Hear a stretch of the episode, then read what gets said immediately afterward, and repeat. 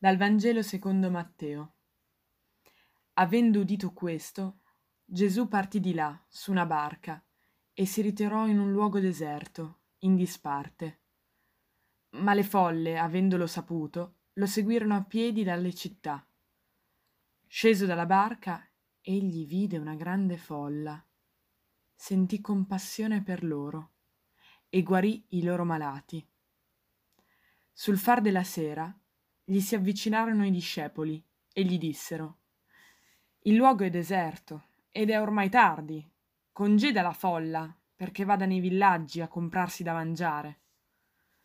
Ma Gesù disse loro Non occorre che vadano. Voi stessi date loro da mangiare. Gli risposero Qui non abbiamo altro che cinque pani e due pesci. Ed egli disse Portatemeli qui e dopo aver ordinato alla folla di sedersi sull'erba, prese i cinque pani e i due pesci, alzò gli occhi al cielo, recitò la benedizione, spezzò i pani e li diede ai discepoli, e i discepoli alla folla. Tutti mangiarono a sazietà e portarono via i pezzi avanzati, dodici ceste piene. Quelli che avevano mangiato erano circa cinquemila uomini, senza contare le donne e i bambini. Anche Gesù ha bisogno di prendersi un po' di tempo ogni tanto. Ha appena saputo della morte di Giovanni Battista e l'unica cosa che vuole è stare da solo. Ma la folla la pensa diversamente. Lo seguono, si fanno trovare dove lui sta andando, quasi un po' da stalker, ma spinti da un desiderio forte. E lui cosa può fare se non lasciarsi coinvolgere, ascoltarli, guarirli? Chi ha fatto un campo con dei bambini lo sa bene. Pensi di avere un momento di relax, di fermarti un attimo e invece arriva puntualmente un bimbo che con i suoi occhioni ti chiede vieni a giocare con noi. E tu che fai? Mica gli puoi dire di no. Non basta stare poi lì il minimo necessario, accontentare qualcuno e poi andartene. Arriva la sera e Gesù infatti è ancora lì nel deserto con questo fiume di gente e i discepoli giustamente gli fanno notare che è un po' tardino. Gli dicono di congedare la folla, di lasciare che si arrangino.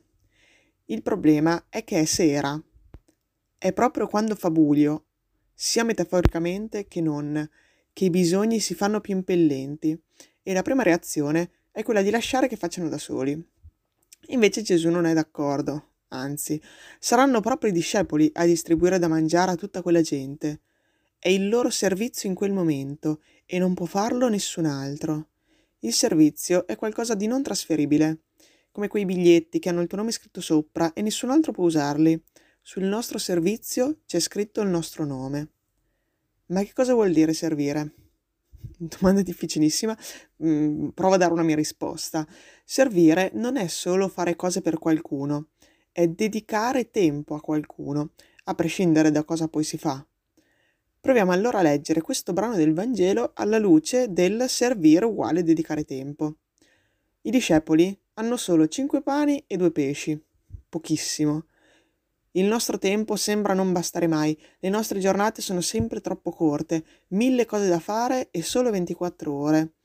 Gesù non ci chiede di avere già il pane per tutti, è quel poco donato con il cuore che scardina le regole dello spazio-tempo. Se alla base del mio agire c'è Lui, se attraverso di Lui mi lascio spezzare come quel pane, allora ci sarà sempre tempo. Tempo per gli altri, Paradossalmente io faccio molta più fatica a ritagliarmi tempo per fare le mie cose piuttosto che le cose per gli altri. La relazione è sempre al primo posto. Non dobbiamo intendere il servizio solo come volontariato o l'impegnarsi in parrocchia. È servizio anche banalmente dedicare tempo a un nostro amico che magari in questo periodo fa un po' fatica. Dedicare tempo è moltiplicare tempo, anzi, condividere il tempo, perché Gesù non moltiplica i pani, li condivide. E qual è il risultato? Cosa ci guadagno io? Che cosa avanza dal nostro servizio? 12 ceste piene, che non saranno nuovo tempo da impiegare, ma tempo vissuto insieme, esperienze fatte insieme, che è come dire felicità.